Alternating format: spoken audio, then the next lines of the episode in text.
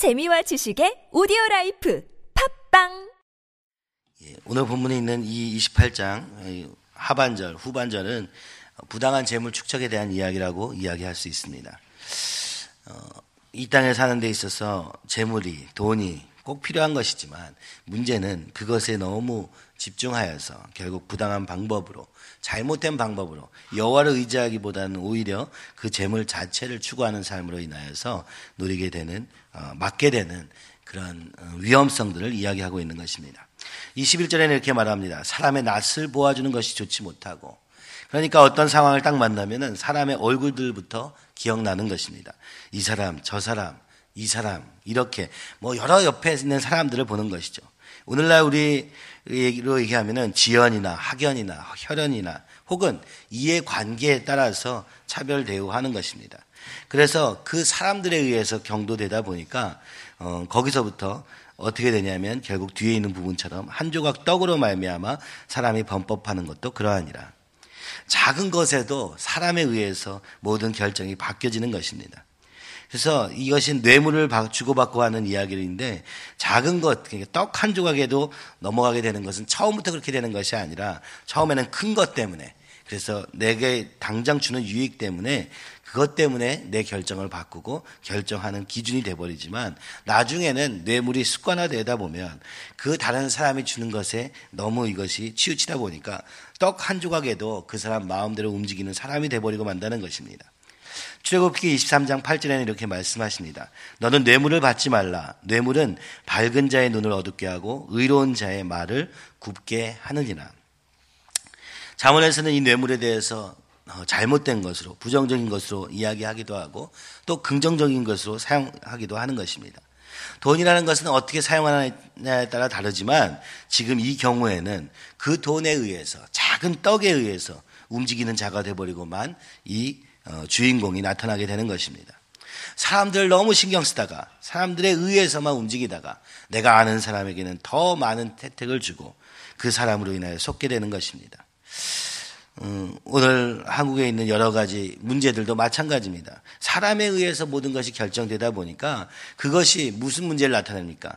그 사람이 잘못된 사람임에도 불구하고 따라감으로 말미암아 결과가 처참한 결과를 낳게 되는 것입니다. 우리가 사람을 따라가면 이런 실패를 할 수 있는 것입니다. 그래서 하나님을 따라라, 사람을 보지 말아라. 오늘 말씀은 이야기하고 있는 것입니다. 이 사람이라는 것은 결국 이 뇌물과 연결되어 있어서 자기의 이해관계와 그리고 내 원하는 대로 이것이 연결되어 있는 그, 어, 그 중간 매체가 사람이라고 얘기하는 것이죠. 두 번째는 22절에는 어, 이렇게 말합니다. 악한 눈이 있는 자는 재물을 얻기에만 급하고 빈궁이 자기에게로 임할 줄은 알지 못하느니라.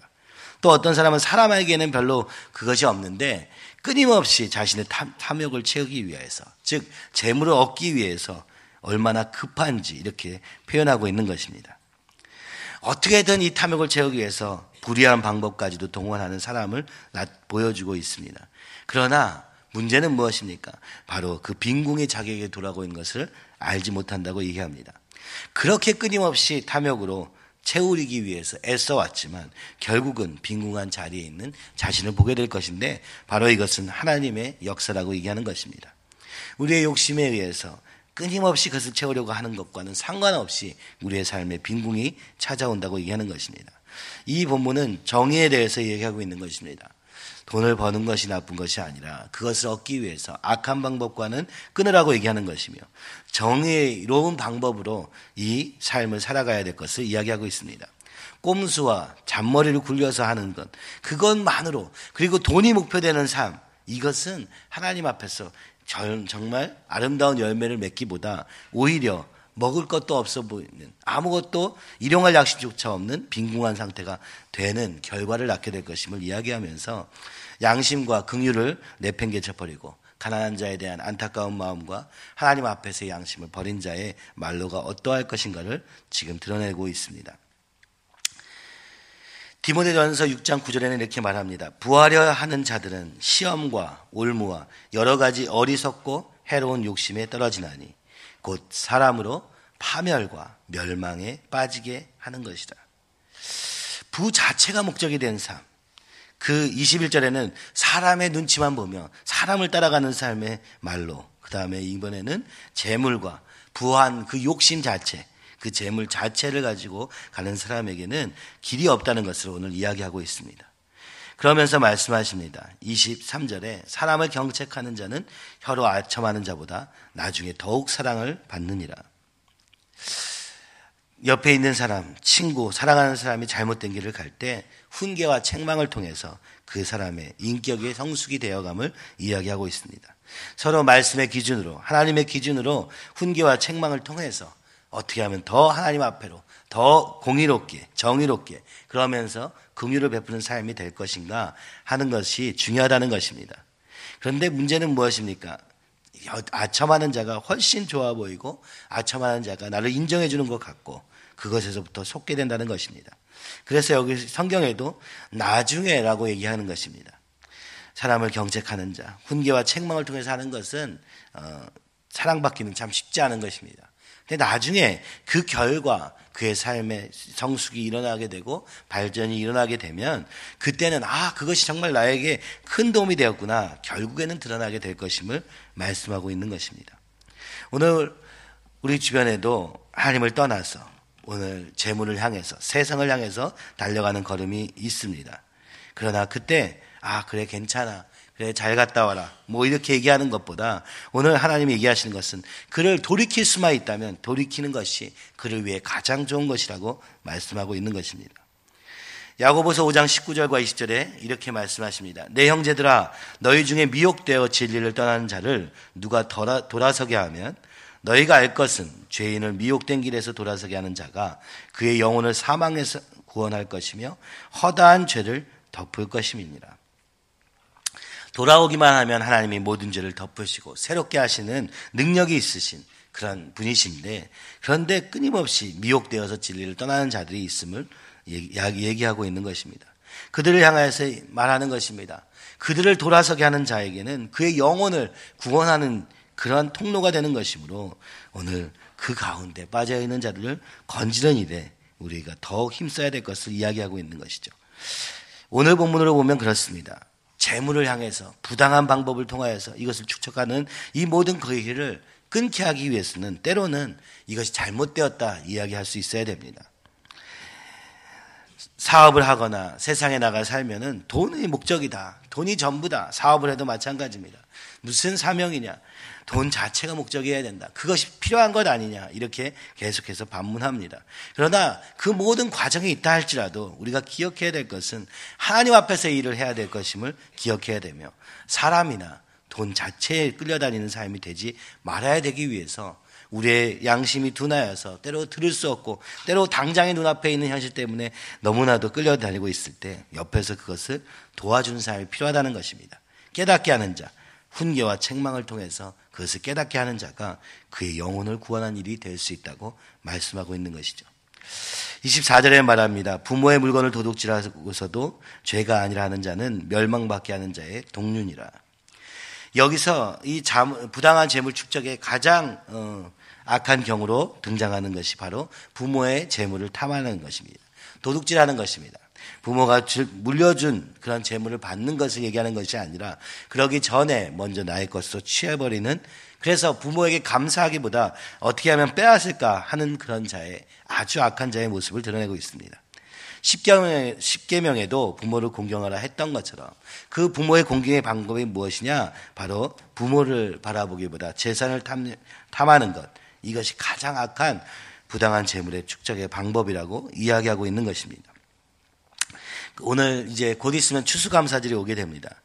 오늘 우리가 진짜 감사할 것이 무엇인가? 어쩌면 상황으로 봐서 감사할 것이 없는지도 모릅니다.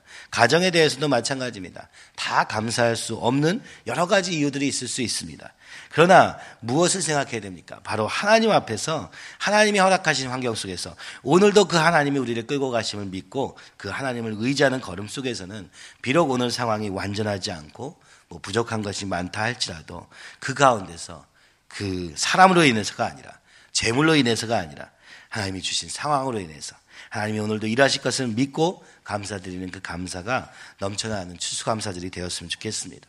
하나님이 한 해 동안 이런 거 저런 거 다 주셨어요. 이것 때문에 감사하는 것이 아니라 오늘 여러 가지 주지 않으셨지만 그러나 나를 오늘도 경책하시며 이 말씀으로 인도하심을 통하여서 오늘도 내 안에 감사가 눈에 보이는 것과 상관없이 일어나고 있음을 감사할 수 있다면 얼마나 좋겠습니까? 그런데 물질에 이렇게 어, 현혹된 자, 거기에 미혹된 자는 부모의 재물까지도 도둑질하면서 그 재물 자체만을 바라보며 이 부모와 관계도 끊어지고 가장 가까운 인간의 관계조차 이렇게 꼬여 있는 상황을 말씀하시면서 이것이 인간의 악이다 이렇게 얘기하고 있는 것입니다. 그래서 25절에는 결론적으로 욕심이 많은 자는 다툼을 일으키나 여호와를 의지하는 자는 풍족하게 되느니라 말씀하십니다. 끊임없이 관계에 문제가 생기고 끊임없이 자기의 욕구로 인한 수많은 문제들이 생깁니다. 그러나 그것을 버린 자에게는 하나님이 주시는 풍족함이 있다고 말씀하고 있는 것입니다. 야고보서 4장 1절과 2절은 말씀합니다. 너희 중에 싸움이 어디로부터 다툼이 어디로부터 나느냐? 너희 지체 중에서 싸우는 정욕으로부터 나는 것이 아니냐. 우리 안에 있는 이 끝없는 욕구, 여기에 보니까 욕심이 많은 자, 원래 개혁 성경에서는 마음이 탐하는 자라고 번역되어 있었습니다. 우리의 마음에 얼마나 이 욕심이 많은지, 넓은지, 얼마나 다양한 종류와 끊임없는 깊이를 가지고 있는지 그것을 제어하지 못하면 우리 마음 중심에 있는 욕심을 제거하지 못하면 그것과 싸워서 승리하지 않으면 그 정욕과 싸워서 승리하지 못하면 여호와를 의지하는 것이 불가능하고 그 여호와를 의지함으로 말미암는 풍족함을 누리지 못하게 된다고 말씀하시면서 야고보서 2장 4장 2절에도 말합니다. 너희가 욕심을 내어도 얻지 못하며 살인하며 시기하여도 능히 취하지 못함으로 다투고 싸우는도다. 너희가 얻지 못하면 구하지 아니하기 때문이요 구하여도 받지 못하면 정욕으로 쓰려고 잘못 구하기 때문이라. 하나님께 구할 때, 하나님을 의지하면서 우리가 나아갈 때 기억해야 될 것은 오늘도 우리의 마음속에 있는 이 많은 욕심 많은 자와 같은 수 없는 욕심들이 있다는 것입니다. 요것만 채워지면 제가 그 다음에 이거 할게요. 요것만 되면 그 다음에 제가 이거 할게요. 이것은 사실 욕심이 많은 자의 모습을 드러내고 있는 것입니다.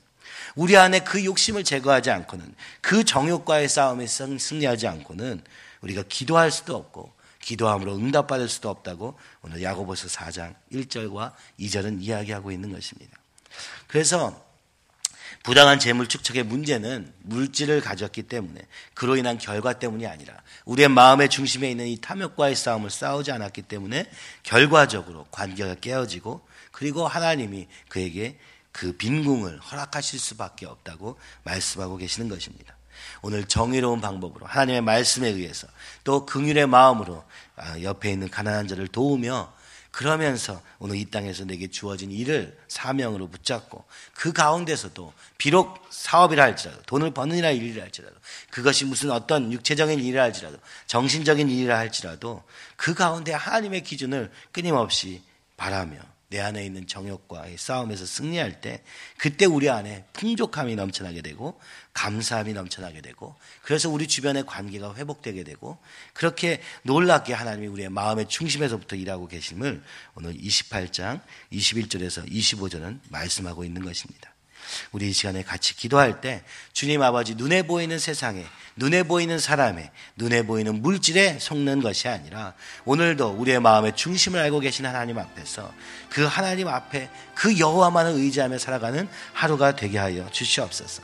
그것을 방해하는 우리의 수많은 이 깊고도 넓은 이 정욕들을 제어하고 싸움으로 이 싸, 정욕과의 싸움에 승리함으로 그것을 버림으로 말미암아 그리고 그런 가운데 주님께 구함으로 주님께서 주시는 것으로 사는 그런 풍족한 하루, 감사가 넘치며 관계와 관계 속에서 사랑과 긍휼과 정의가 날마다 세워지는 말씀이 세워지는 그런 관계로 오늘 하루도 주여 인도하여 주시옵소서. 이 시간에 주님을 크게 세 번 외치면서 함께 기도하시겠습니다.